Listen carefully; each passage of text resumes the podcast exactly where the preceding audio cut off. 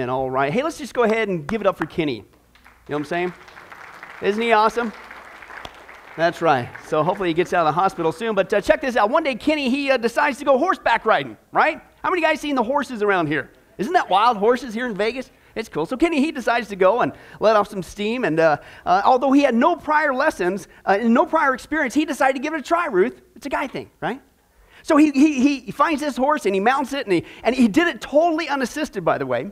And so the horse immediately springs into action and it starts galloping at this slow, rhythmic pace. Okay, but all of a sudden, Kenny starts to slip from the saddle right? So in terror, he grabs for the horse's mane there, uh, but, but he just can't seem to get a firm grip on it. And, and so he, he, he tries to throw his arms around the horse of the neck there, and, but he slides down even further uh, from the horse anyway.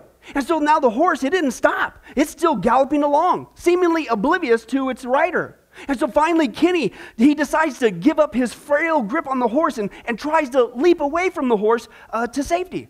But that's when the, his foot got entangled up in the stirrup, okay? And so now he's at the mercy of the horse's pounding hooves, and his head, get this, is striking the ground again and again and again and again. And as his battered head continues to hit the ground, and Kenny's just mere moments away from total unconsciousness when all of a sudden Stan, the Walmart manager, he came out and shut off the horse. Waited all week for that one. Yeah.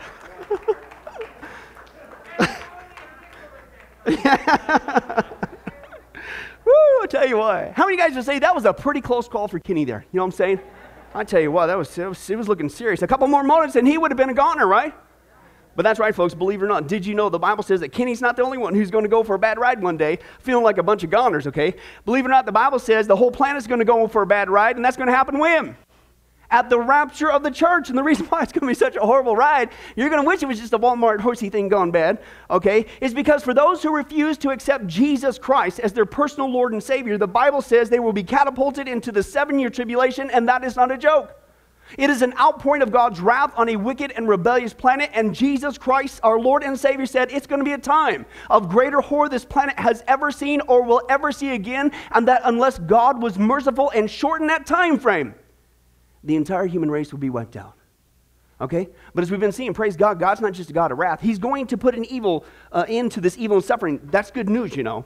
But praise God, He's a God of love as well. And that's why He gives us so many warning signs to show us when it's getting close the seven year tribulation and Jesus Christ, His second coming as well. Therefore, to keep you and I here at sunrise from experiencing the ultimate bad day, worse than going to Walmart apparently. We're going to continue our study called, that's right, the final countdown. We've already seen on the final countdown the number uh, 10 sign was Jewish people, that's right. The number 9 sign was modern. We got that one this week. Praise God. The number 8 sign was Mm, mm, mm, that's right, worldwide upheaval, Ruth, you got that. Uh, the number seven sign was the rise of falsehood. In the last two times we saw it was the rise of wickedness, is what was going on there. And what we saw there is that God lovingly foretold you and I that when we see across the planet this massive increase of absolute, unadulterated wickedness in all levels of society, which is happening right now today all over the world, thanks in part, as we saw, to a wicked worldview called humanism, and last time with a wicked teaching and attack from atheistic evolution, it's an indicator from God that we're what? like it, lump it, or leave it, we're living in the last days, is what he says. And it also explains why and how we turn from being a great, strong, mighty, awesome Christian nation into what we have to deal with today. But that's not the fourth reason why we've turned from a great, mighty, strong Christian nation to this rise of wickedness we see today is the promotion of a wicked worship. Oh, the unholy trinity, me, myself, and I. That's the number one celebrated virtue. Folks, what I'm talking about is the self love, self esteem movement that has been promoted by secular psychology. And little do people know that this false teaching has actually aided in this massive rise of evil, wicked behavior, okay? But don't take my word for it. God told us this one behavior, when it all becomes about self, is going to be responsible for spawning all kinds of wicked behavior in the last days. Once again, let's go back to our text in 2 Timothy uh, chapter 3, verses 1 through 5. Let's turn there. 2 Timothy chapter 3 and it says right here in the text, and it's just like, it's wild. It's like, man, we've fallen for this one, and yet it's the first thing on the list. Let's take a look. 2 Timothy chapter 3. Let's take a look there. If you find Timothy, what do you do? Tell him to get in here. Services started, that's right. And uh, 2 Timothy, And uh, chapter 3, we're going to read verses 1 through 5. Once again, it's clear as a bell. You don't have to pray and fast a long time to figure this out. Okay, this is not hidden here in some southern Hebrew Greek. Okay, uh, it is right here in the text. Let's take a look. Uh, 2 Timothy chapter 3, verses 1 through 5. Here's what Paul says. But mark this. In other words, pay attention. Okay? He says there's going to be what kind of times? Terrible times, horrible times in the what? Last days. Why? What's the number one thing they're going to be doing? People will be what? lovers of themselves. Can you believe that? Lovers of themselves. And then what's going to happen? All of a sudden, then they're going to become lovers of money. They're going to become boastful and proud and abusive and disobedient to their parents and ungrateful and unholy and without love and unforgiving and slanderous and without self control and brutal and not lovers of the good and treacherous and rash and conceited and lovers of pleasure rather than lovers of God, having the form of godliness but denying his power. So what do you do? You better have nothing to do with those kind of folks, okay? Bad company uh, corrupts good character, uh, as the scripture also says elsewhere. But what we see, and this is what we saw a couple weeks ago, is this, this is the text that tells us one of the major obvious characteristics in the last days. How do we know we are headed for terrible times? How do we know that we're getting close to the last days? Is it's going to be a society, as you saw there with that list, one that is filled with absolute, unadulterated, nonstop wickedness everywhere we go, right? Again, it says that they're going to be selfish, they're going to be greedy and boastful and prideful and abusive and disobedient and ungrateful and unholy and unloving, unforgiving, slanderous, out of control, brutal, evil, treacherous, rash, and conceited, as we saw before, every single one, not just five out of ten, not just four out of five doctors. You ever wondered about that? Who's that rebel doctor that never agrees? You know what I'm saying? That's right. That's right. Or five out of four doctors for those of you having a problem with fractions. No, I digress. Every single one of those behaviors, not five out of 10, not four out of five, every single one of those wicked behaviors is commonplace in our world today. Now, listen, here's the point, and bringing the passage up this time, I don't think it's by chance. What did the Word of God say was the apparent root of all this wicked behavior? What was the very first thing that was mentioned there? That in the last days, people are going to be lovers of themselves. Now, listen, tell me that's not the number one celebrated virtue in our society today, right? You have to, this is what society says, not what God says. We'll get to that in a second. Society says you have to be this lover of self. You have to love yourself first. In fact, they say you have to love yourself first, otherwise, you won't be able to love God and other people, right? That's what the teaching is. Okay, and yet the Bible says this is what's wild. It's this preoccupation with self and this promotion of it and this love of self is what's causing all the wicked behavior that we see today. I didn't say it, God did it, it's right there in the text. And so, once again, here's the sociological question How did this happen? How in the world did this happen? How did we get tricked here in America? How did our once great, mighty Christian nation turn from being lovers of God first, you know, like what we just sung about? And if you understand again the history of our nation, God came first. How do we go from being a nation of lovers of God first to lovers of self first? Well, John, thanks for asking. Once again, it works well with my notes. The first reason why we became lovers of self instead of lovers of God is because we listened to the teachings of Satan, believe it or not. The teachings of Satan rather than the Word of God. You see, it's gone so deep and so bad, folks, in our society today, even in the church, that the average person today is convinced that is the teachings of self love and self esteem from secular psychology. That is the antidote needed if we're going to cure all the wickedness we see in our world today, right?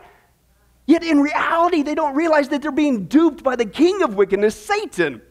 Here's where self love self esteem, self first came from. Okay, it's the fall of Satan. Isaiah 14 is just one passage. Let's take a look. Here's where the Bible says this started from.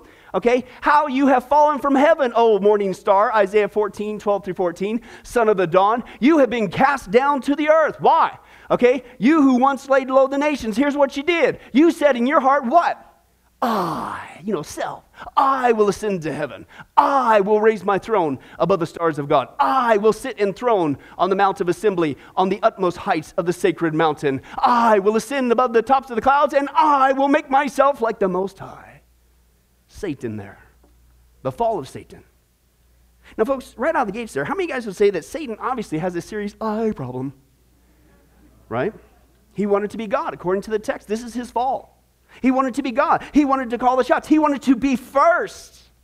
He wanted people to worship Him, to love Him. It's all about Him, Him, Him, Him, me, myself, and I, the unholy Trinity. It's the epitome of self love. Self has to come first. It takes priority over everything. It's about what I want, I like, what I want to do, what I want to go, just like Satan. Now, here's the point the Bible says that's the birthplace of sin.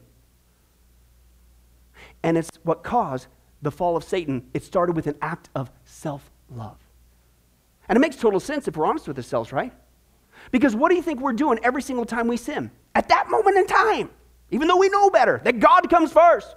And if He says it, do it. And then all of his commands are good for us, by the way. But at the moment we sin, what are we in essence saying to God? No, it's about me, not you. It's about what I want. It's what I want to do, what I like. My will is better than your will, God. In essence, we're saying to God, just like Satan, no, it's about loving me first than it is you. That's what we're doing when we sin today, right? If you think about it, now here's the point, and we wonder why things have gotten so rotten dare I say, so devilish lately in society? what are we cramming down people's throat? You talk about throw, throwing gas on a flame, right? At the birth of sin is all about self, and you're saying, feed that thing, love that thing, cherish that thing. And we wonder why sin is getting out of control. We're following in the footsteps of Satan. If you don't think so, I need to wake you up to this, folks. I came out of this stuff. As you know, my testimony, one of my roommates, one of the first horrid downfalls, other than the drugs and the immorality, is he gave me a copy of the Satanic Bible. And you need to understand, folks, what Satanism really is. At the heart of Satanism, it's all about self. Let's take a look at the first two laws of Satanism, folks. And you tell me if self does not need to come first, if you're going to be a what? A good Satanist. Here's uh, their actual teachings. The first law of Satanism is this do what you will, shall be the whole of the law. The number one law of Satanism. Okay? The second law that they have is called the uh, self awareness law. Quote, man is a divine being within. Life's purpose is to realize the divine within. When this is achieved, you now recognize you are God. And if you know your Bible, that's Genesis chapter 3 that caused the fall of man, the same lie.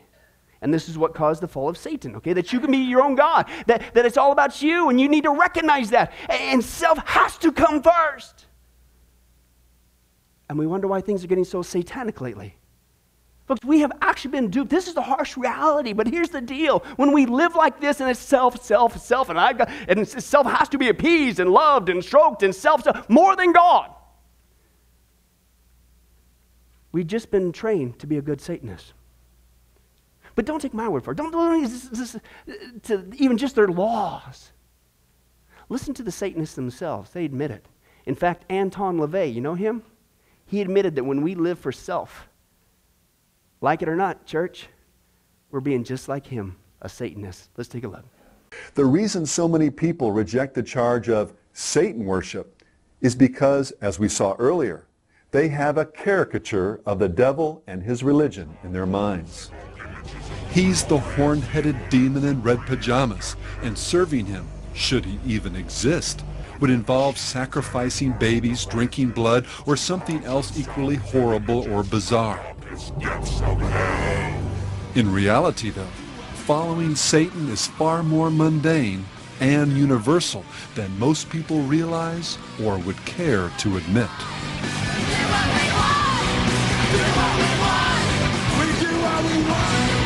But I can do anything that I want to. I can pursue any kind of lustful desires that I might feel. I can uh, engage in any activities that are so-called sinful activities and not really worry about any ecumenical councils making it right for me to do these things.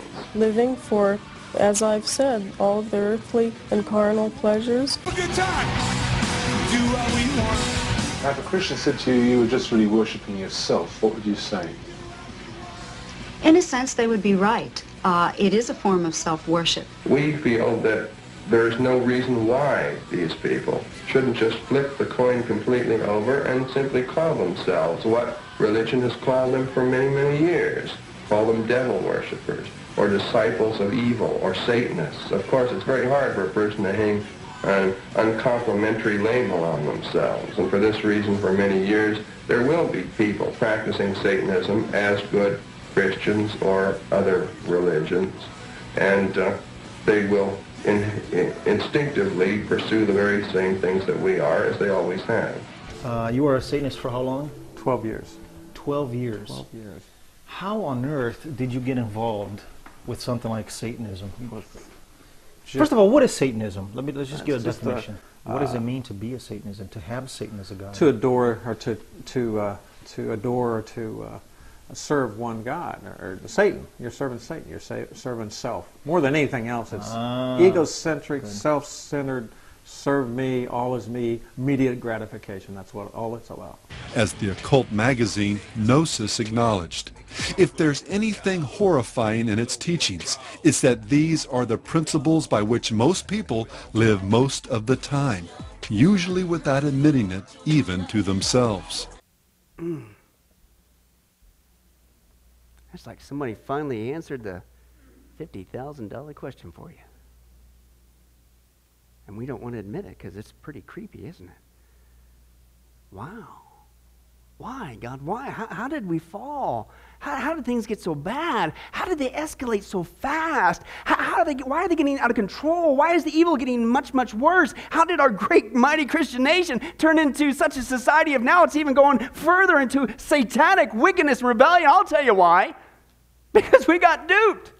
We allowed the infiltration of a wicked worship that's synonymous with Satanism into our schools, into our media, into our hearts, dare I say, even into the church, and we're tricked into walking around not like a bunch of selfless Christians like Jesus, but Satanists, where it's all about me, self. And I'm here to tell you, church, if there's any hope for our nation, we better get back on track. And we better get busy promoting what needs to be promoted first, and that is Jesus Christ's love, Jesus Christ's esteem, and Jesus Christ's respect if there's any hope for our nation. Amen? But that's not all. The second reason why we became lovers of self instead of lovers of God is we also fell for stage two. We listened to the teachings of man, the blind leading the blind, instead of the Word of God. Okay? And to me, this is the question. Okay? Man, that's a tough cookie to swallow. We got duped into acting like Satanism and consumed about self. My, my question is this how did he do it? How in the world did Satan get us, even born again Christians, to act like him, being good Satanists, loving self more than God, fulfilling this prophecy in the last days in 2 Timothy 3? Well, John, you're on the ball today. Thanks again for asking. Uh, we, he did it by getting us to listen and believe and promote the teachings of man called secular psychology. And even though, as we just saw, self love, self esteem, this selfism was started by Satan in Isaiah 14, it was slowly allowed to be introduced into our society, listen, by secular, God hating non Christians involved in the occult. We'll get to that in a second. And it was elevated above God. It's one thing to allow that to come in, but now it's gone to stage two, and that's more important than the Bible.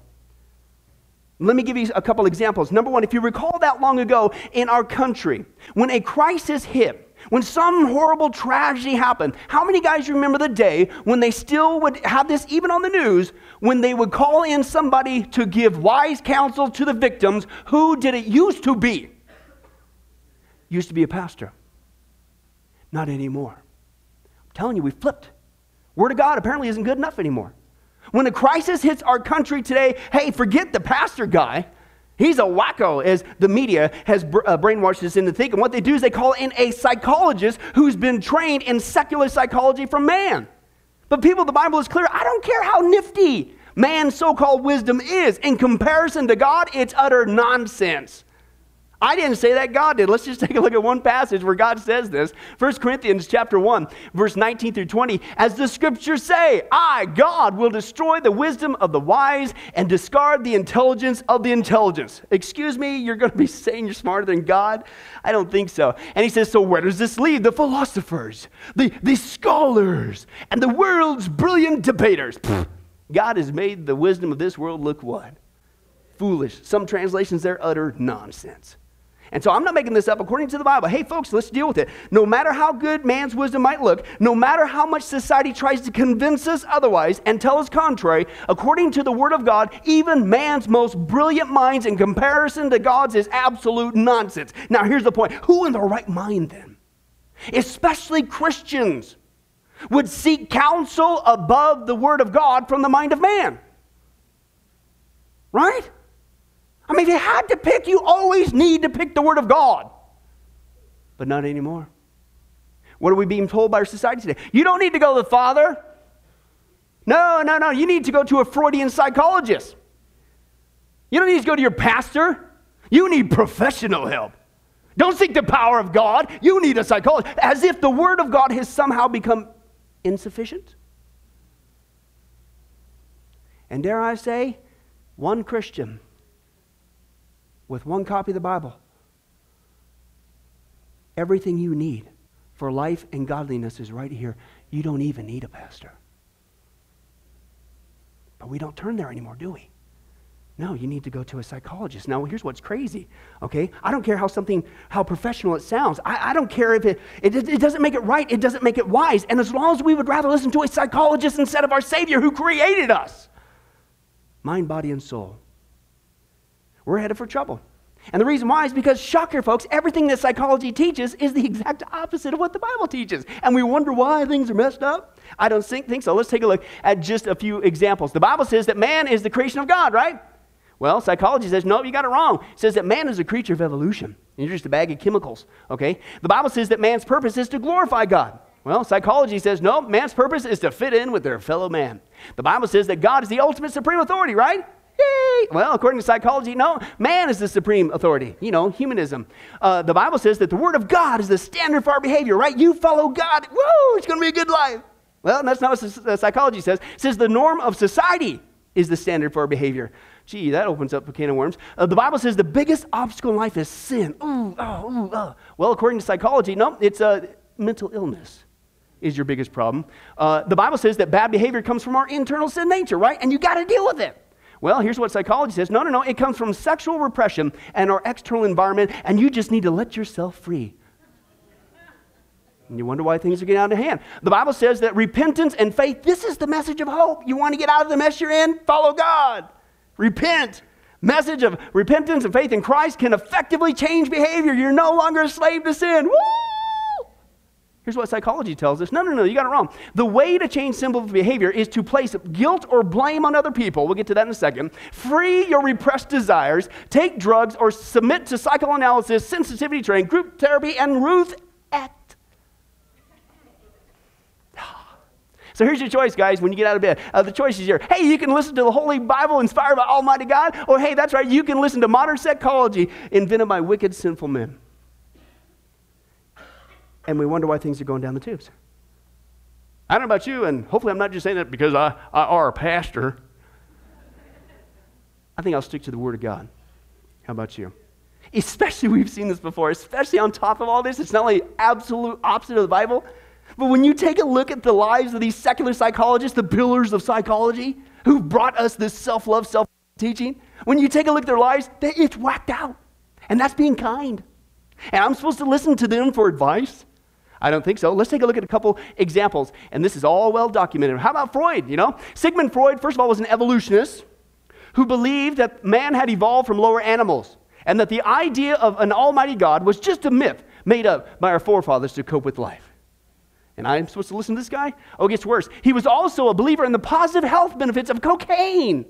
Yeah, and he was a user for many years. And he also had a severe addiction to nicotine uh, to the tune of smoking an average of 20 cigars a day, which eventually led to his death. And by the way, Freud refused to be psychoanalyzed himself by his own teachings.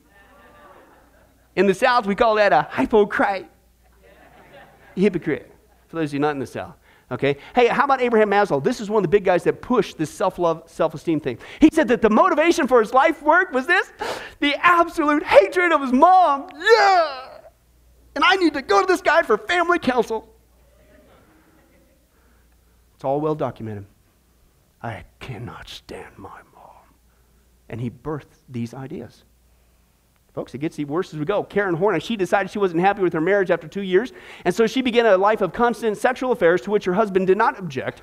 She also had a serious uh, sexual addiction uh, for young men, which included her students and colleagues, and even had sexual relations with other women as well.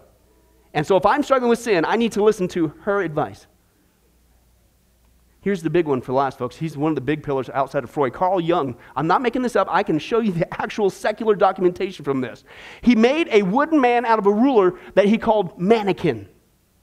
And he kept that thing in a wooden case and he frequently talked to it in times of trouble. I'm going to him for advice. Hi, JR, and have a seat there, buddy, and tell me what's the problem. Well, I'm having a struggle with this. Oh, excuse me. Hey, mannequin, what should I do with this guy? Mannequin says, That's the tip of the iceberg. He also had a mystical experience while he was sitting on a rock where he couldn't tell by his own words if he was the rock or the rock was him. He later described what was a major mega, he called it a spiritual breakthrough in life, where he considered is when he had a vision, supposedly, of God going to the bathroom on a church sanctuary from the sky and it broke through the roof. And, and that was a major spiritual breakthrough for him, according to his own words. However, what most people don't realize is that Carl Jung was also completely absorbed in the occult he studied their teachings, he attended seances, he listened to mediums, he practiced necromancy, and had daily contact with disembodied spirits, which he called archetypes. The Bible calls them demons. Okay? In fact, much of what he wrote was inspired by such entities, one of which he called Philemon. Listen to an actual quote from Carl Jung. He said, Philemon and other figures of my fantasies brought home to me the crucial insight that there are things in the psyche which I do not produce but which produce themselves and have their own life. Philemon represented a force which was not myself. In my fantasies, I held conversations with him, and he said things which I had not consciously thought, for I observed clearly that it was he who spoke, not I. Philemon was a mysterious figure to me. I went walking up and down the garden with him, and to me, he was what the Indians call a guru. Uh, the Bible calls that a demon. Now, folks, I know it's still a little bit early in the morning, but maybe it's just me, but I'm kind of thinking, I'm not a professional. I'm thinking these psychologists had some psychological problems. With all due respect. Now, here's the point, and I'm supposed to listen to their teachings, including this one they come up with that stems from Satanism called self love, self esteem? I don't think so. And this is what's ironic. It gets worse as you go. Even though it's totally unbiblical, it came from Satan and it's being promoted by who? By these God hating, sexually immoral drug addicts involved in the occult. We still listen to them more than God. And we're told to do that. Just bypass the church. Don't even read the Bible. That's some antiquated book. You need professional help is what we're being told today. And listen, they've also gone to convince us that we have to do this. We have to be, as 2 Timothy 3 says, going to happen in the last days, we have to be lovers of ourselves so much so we've got to do so at all costs. Listen, because if you don't, you won't have a fulfilling life. And that's why, for the sake of yourself, you have to ignore sinful behavior, you have to refrain from discipline, and you have to blame others. You have to avoid personal responsibility. Don't believe me? Let me give you a couple of those uh, examples, okay? The Bible says you need to deal with your uh, behavior, first of all, okay? But this is why apparently right now uh, uh, uh parents in Connecticut are taking their son's school to court. You know why? Listen, because he was caught destroying school property, and so they expelled him from school.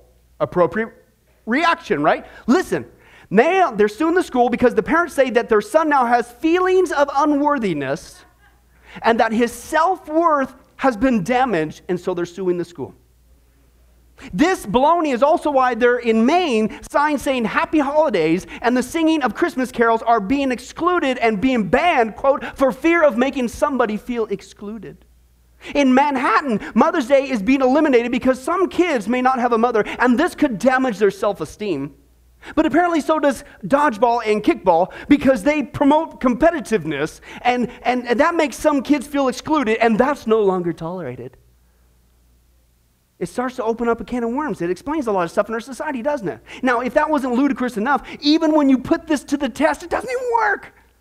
I mean, it's one thing that's from Satan, is where it started. It's nothing that came from secular, God hating, drug addicts, immoral guys. but when you put the thing to test, it doesn't even work. I can see the rational, well, we have to do this. I know the Bible says don't do it. That's acting like a Satanist. We have to do it because if we don't, it doesn't work.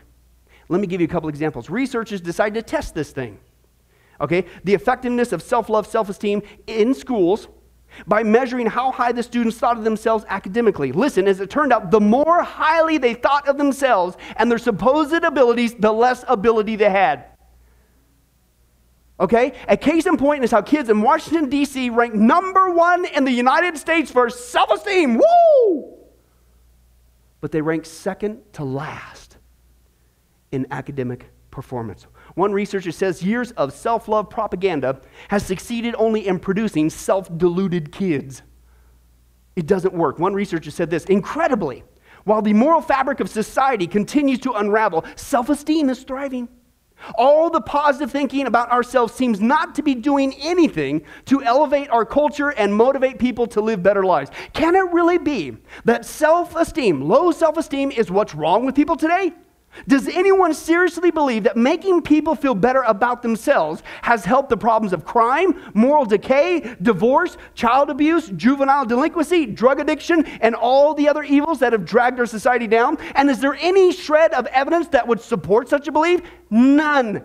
Absolutely none. The notion that self esteem makes people better is simply a matter of blind religious faith. And not only that, it is a religion that is antithetical to Christianity because it is predicated on the unbiblical preposition that people are basically good. And you just need to recognize your own goodness. King David said, Surely I was a sinner from birth. Jesus Christ died on the cross while we were still ungodly, sinners, enemies, not because we were so good. And we still wonder why people, things are falling apart. Why, God? Why? Why? Why is our country going down the tubes? Why is it getting worse? Why is it getting out of control? Not just in the world, but even in the church. Why? How did this happen? Because we allow the infiltration of a wicked worship from secular men that's synonymous with Satanism into our schools, into our media, into our hearts, dare I say, even the church, and we're acting like a bunch of selfish, self centered devils. That's why. And I'll say it again if there's any hope for our nation, it's high time that we, the church, get back on track and start living like our Lord, a selfless life. We need to start promoting what needs to come first Jesus Christ's love, Jesus Christ's esteem, Jesus Christ's respect, if there's any hope to turn things around. Amen? One more to go. Okay, the third reason why we became lovers of self instead of lovers of God is because we listened to the twistings of Scripture rather than the teaching of the Word of God. Now, this is what blows me away. It's one thing for the world to fall for this, folks, but there's actually people in the church who've twisted the Scripture to, to, to, to try to make the Bible say we have to love ourselves first. You just got to do it. I don't think so. And even though, as we just saw, it's clearly satanic in origin, it's being promoted by secular men who are atheists, God haters, involved in the occult, and not to mention, it doesn't even work. Here's one of their favorite passages to try to twist to say we have to love ourselves first. Matthew chapter 22, verse 37 through 39. And Jesus replied, Here it is the question what's the greatest thing we could be doing? What's the greatest commandment? And Jesus came back with two. He says, Love the Lord your God with some of your heart, because you got to come first. No, all your heart, with all your soul, and with all your mind. This is the first and the greatest commandment. And the second one is like it love your neighbor as yourself. Folks, there it is. I mean, it's just plain as day. It's, the Bible clearly says we've got to love ourselves more than God and certainly more than other people for fulfilling life. It said it right there, Bill. No, that's not at all what it says. That's what they quote. But they twist the thing and wrench it completely out of context. If you read the context, it's a byproduct of loving God first, is what gives us the ability to love our neighbors, right? And two, if we're honest with ourselves, it's not that we have a difficulty in loving ourselves. Are you kidding me? Ask anybody who's married what causes half of all marital problems. I'll guarantee it's because one or both were being selfish. You don't have a problem with that. And then you might say, well, I know somebody who, who doesn't love themselves. They actually hate themselves. But if you think about it, that's still a preoccupation with self. Dr. Martin Bobgan, he says, quote, now, now we are not saying that there are no individuals who genuinely think that they hate themselves. Listen, however, what they genuinely hate is something about themselves or their circumstances. They exhibit actual love for themselves in that they contend to spend most of their t- time concerned with themselves, even if it is with unhappy thoughts. They generally get to the point where they are unhappy about themselves because a discrepancy exists between their aspirations and their desires and their performance and their condition. This intensive hate is evidence of high self interest. If you think about it. Therefore, the Bible says the challenge is take this natural, ongoing inclination to love yourself first, no matter how you want to mask it, and get busy, number one, extending that to God, and number two, your neighbor. That's it. That's what the Bible says you need to do for fulfilling life. Also, notice that there are only two commandments that Jesus gave there, right? He said, number one, love God. Number two, love your neighbor. That's it, right? Ipso facto. He did not say there were three commandments there, right? And he certainly didn't say, take this mythical third commandment that's not there, love yourself first, and then put that over the first two. He didn't say that. And yet, that's what the self love, self esteem proponents that do. They create this supposed third commandment, and they go so far as say, if you don't do this third commandment that's not even there to love yourself first, if you don't do that, you can't love God and you can't love other people. You talk about twisting the scripture. But that's not all. I only got time to give you one more that they twist to try to say, oh, yeah, the Bible teaches it. No, it doesn't. It's Matthew chapter 10. Let's take a look at that one. Here's what they do with this one Matthew 10, verse 29 through 31. It says this Are not two sparrows sold for a penny? Jesus, of course, speaking. Yet I tell you, not one of them will fall to the ground apart from the will of your Father. And even the very hairs on your head are all numbered. So don't be afraid. You are worth more than many sparrows. Guys, there it is. It's, it's right there in black and white. We, we need to acknowledge our self worth.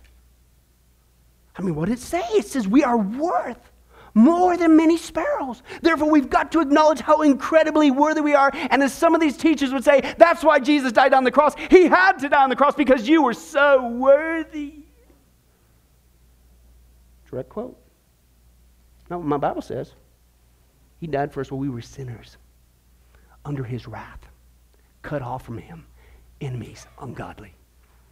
And besides, anybody with an accounting degree, let alone a calculator, can realize if you take a look at what's going on there, it's not going to add up to a very big worth. What did he say there? He said, We are worth more than many sparrows. If you read the context, he's saying that two sparrows are sold for how much? One penny, right? Let's do the math. You guys ready? If your many sparrows added up to, let's say, throw out a number of 500, you're worth 500 sparrows, right? Do the math, man. How much it is? At one penny per two sparrows, you'd be worth $2.50. Oh, I feel so good. Yeah, I can't even get a happy meal. Isn't that ironic? Or I know you bet you've had a really good week this week. I'm serious, man. You've just been bonding with Kenny with that Walmart horse. Jo- yeah, whatever. It's gonna be a rough week. But anyway, pray for me. and, and you, your, your sparrows bumped up twice. You got a thousand sparrows going on. Do the math. You're now up to Five bucks. Honey, I feel so satisfied in life. According to these self esteem proponents, I am worth five dollars. I can go and get that foot long sub at, at Subway. Five dollars. It all fits perfectly. Don't you see how biblical it is? Five bucks. And if you read the context, it has nothing to do with that. The context is not dealing with the so called great worth of us. The context is dealing with God's greatness and His great providential care for us, and so we don't have to worry. That's what the, uh, the context is. And then, if that wasn't bad enough, these guys mysteriously ignore other passages of Scripture that says, no, you need to deal with your sinful behavior. Like this. You don't see him quoting these kind of passages. What's the Bible say about yourself? Here's what you need to do when you blow it you need to own up to it, not sue people for it. Ezekiel 20, verse 43 Therefore, you will remember your conduct and all the actions by which you have defiled yourselves, and you will what? Love yourself? No, you'll loathe yourselves. You need to deal with it for all the evil that you have done. Ezekiel 36, 31 through 32. Then you will remember your evil ways and wicked deeds, and you will loathe yourselves for your sins and detestable practices. Be ashamed and disgraced for your conduct. Oh, house of Israel. Do you wonder why people don't repent that's a word you don't hear very often. Maybe it's because if we say that, it might damage somebody's self esteem. Do you see what it's causing? Okay, let's continue. Job, listen to what Job said. Maybe he had a self esteem problem. He said, quote, therefore I despise myself, because he talked back at God. I despise myself. Oh. And I what? Repent in dust and ashes. 2 Corinthians 5, well, maybe that's just an Old Testament thing. No, it's all over the Bible. 2 Corinthians 5.15, Paul says, And he, Jesus, died for all, that those who should, who live should no longer live for who? Yourselves. But for him, Jesus, who died and was raised again. 1 Corinthians 13, 4, love is neither anxious to impress, nor does it cherish inflated ideas of its own importance. It says it clearly right there. Philippians chapter 2, verse 3. How do you get around this one? Let nothing be done through strife or vainglory, but in lowliness of mind, let each esteem who? Not you, others better than yourself. And how do you get around these two passages? Romans 7, 18 through 24. I know that nothing good lives in me, that is, in my sinful nature. What a wretched man I am. Who will rescue me from this body of death? I have to take the time, we've talked about this before, but that word wretched is now being removed in churches' vocabularies today. I'm not kidding you. Even songs like Amazing Grace that saved a wretch like me has now been supplanted on purpose in the lyrics, on the overhead. Amazing grace that saved a person like me. Why? Because they say, if we say wretched and it's a biblical term, it will hurt their self esteem. And they're rewriting even the lyrics.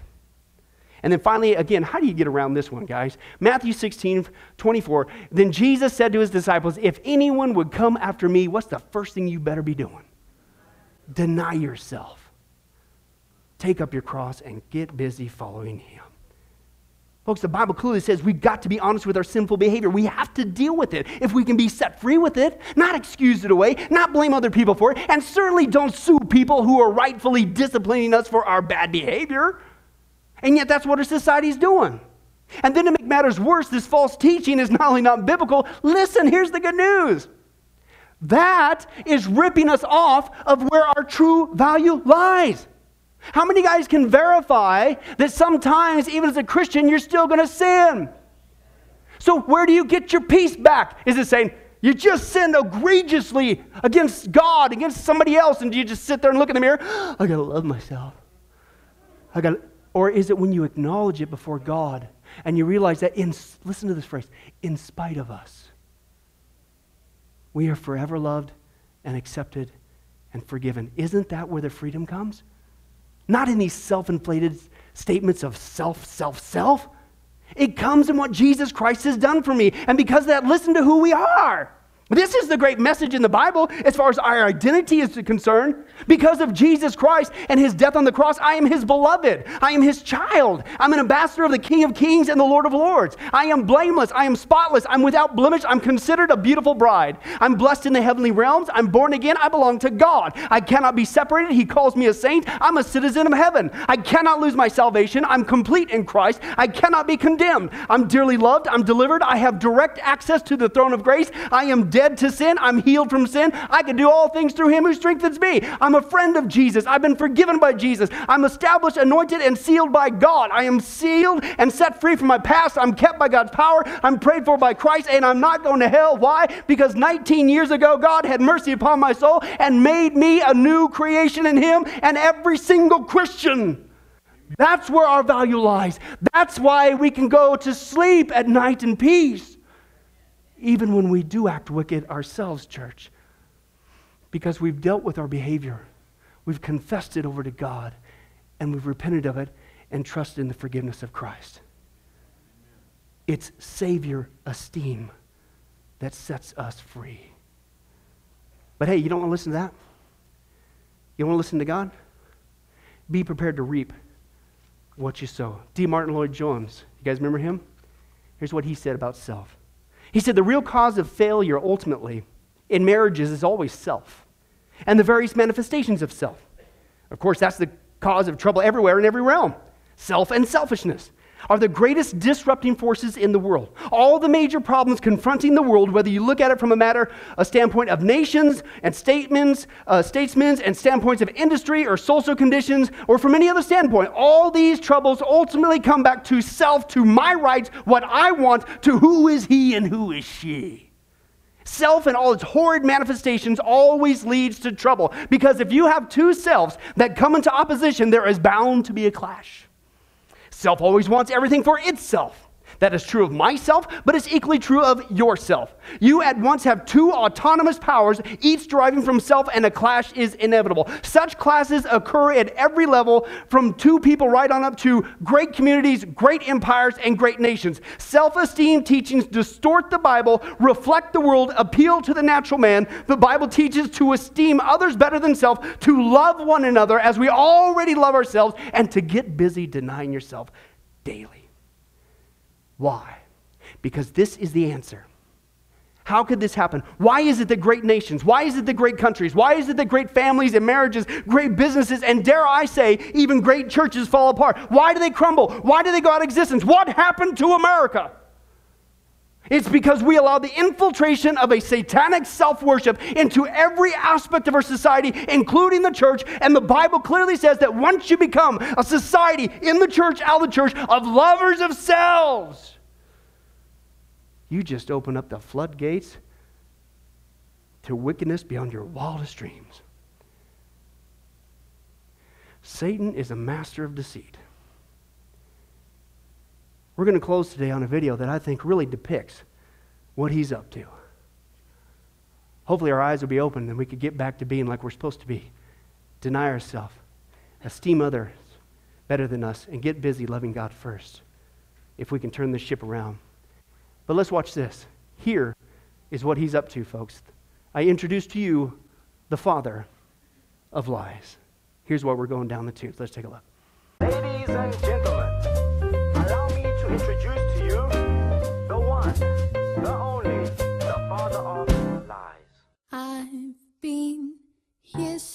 Beginning, know exactly how you work. I know all of your cravings, know what makes you go berserk.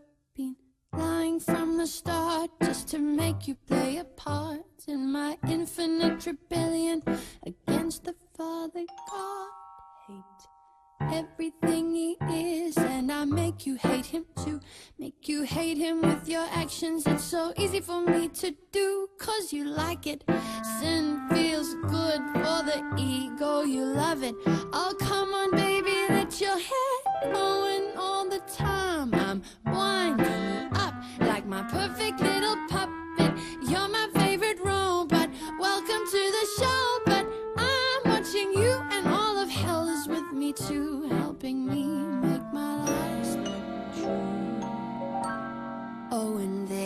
is a lie that works for everyone, everyone. A lie that opens up your heart so I can get me some more of your free will. I'm winding you, winding you. Give me the control, that's why I'm telling you, selling you anything, everything, appealing to your human way of being. And I use it all against you just to keep your eyes from seeing past the life you're living, past the moment you're in, past the pleasure of your sin or the cigarette you're smoking, choking on your lust. I'll make you drunk with pride, so deeply spun into my system that you won't see the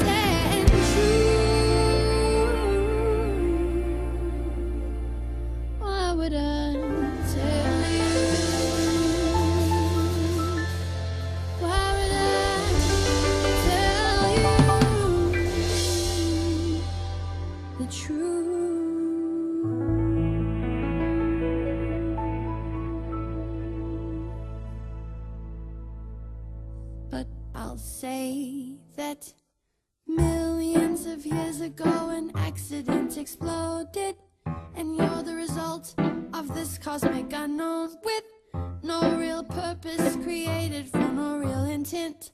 The reason for your living is just coincidence. So all that remains is what you can gain, whatever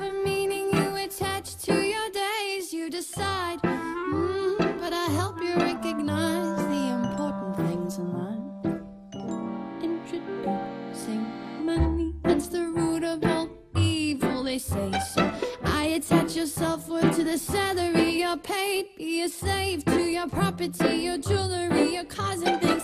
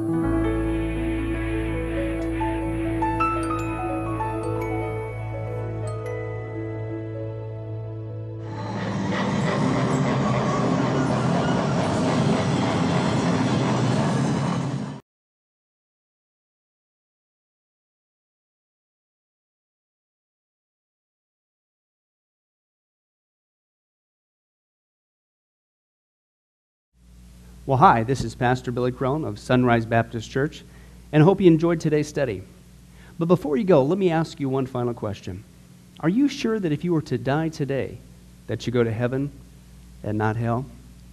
Before you answer that, let me share a couple things with you.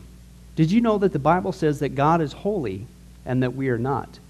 And the Bible also says that the wages of our sin or our unholiness is death. In other words, when we die, and it's coming for each one of us. We're all marching towards the grave at different speeds, but it's going to happen. The Bible says, therefore, since the wages of our sin is death, we deserve to die and go straight to hell and not to heaven. And that's bad enough, but to make matters worse, we don't want to admit this. God already knows. He knows uh, all of our behavior, everything, our thoughts, what we've done, what even we're going to do. He knows it all. He's gone. Even though He already knows this, we don't want to admit this. And so, out of love and mercy, God gave us something called His law or the Ten Commandments. It's kind of like His x ray into our heart to show us what He already knows that He is holy and that we are not. And it's this unholiness or sin that separates us from Him. Let's take a look at God's x ray, if you will, His divine law, to show us what He already knows. The Ten Commandments, uh, the ninth one, says this You shall not bear false witness. Okay? That's called lying. Okay? And if you've ever told a lie once, which we all have, myself included, the Bible says that makes you a liar. Okay? The, the, another commandment says, You shall not steal. Okay? Uh, and you might think, well, that's something that everybody does. Well, it doesn't make it right, and it demonstrates what God is trying to show us that uh, we all have sin, and it's separating us from Him. Even if you took a pencil in the third grade from somebody, if you did it without permission, that's stealing. And so now you've become a thief.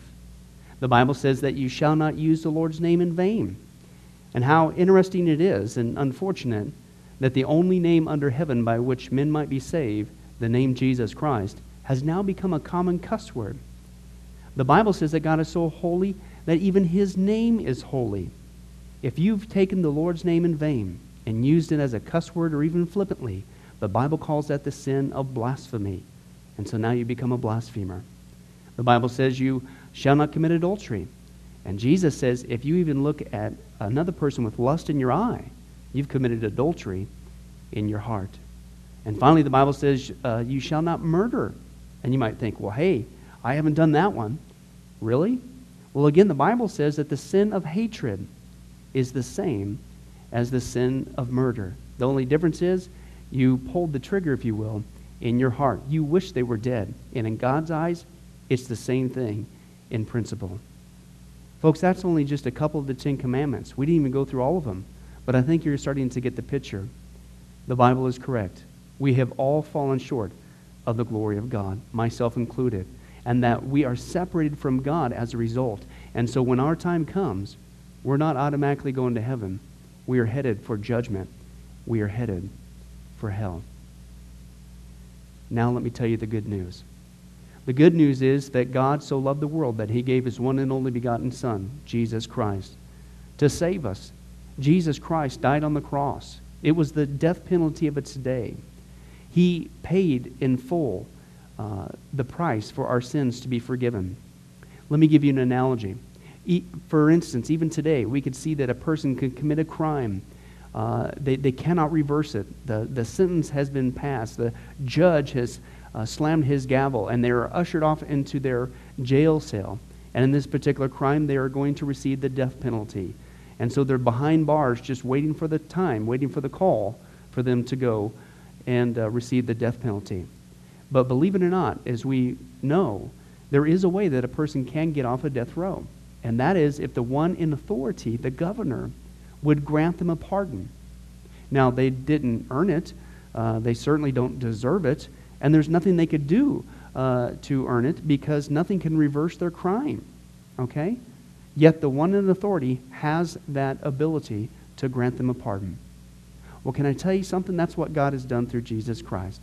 The cross was the death penalty of the day. God sent his one and only Son to die on the cross, to take the death penalty in our place, and that if we would just receive his pardon for all of our sins, God is willing to allow us to get off a death row. He's willing to forgive us completely of all of our sins. That's the good news that I want to share with you. God loves you. The Bible says that God is not willing that anyone should perish, but everyone come to repentance. Won't you, if that's you, call upon the name of Jesus Christ right now?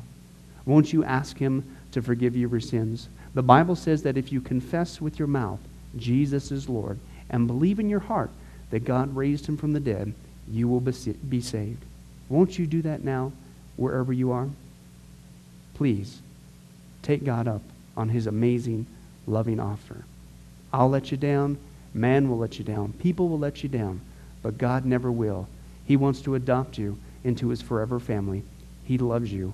He's willing to forgive you of anything and everything you've ever done, past, present, and future. It's amazing.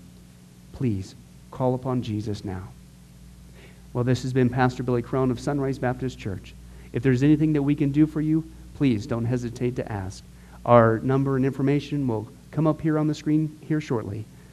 And remember, I hope to see you in heaven. God bless. Thank you for watching this presentation from Sunrise Baptist Church. If you would like to send us a letter or any other kind of postage, you can reach us at 1780 Betty Lane, Las Vegas, Nevada 89156. For more information, you can give us a call at 702 452 8599 or email us at bcrone at getalifemedia.com or you can visit our website at www.getalifemedia.com. Billy Crone and this ministry can also be found on Facebook and Twitter. Join us for services at www.sunriselv.com.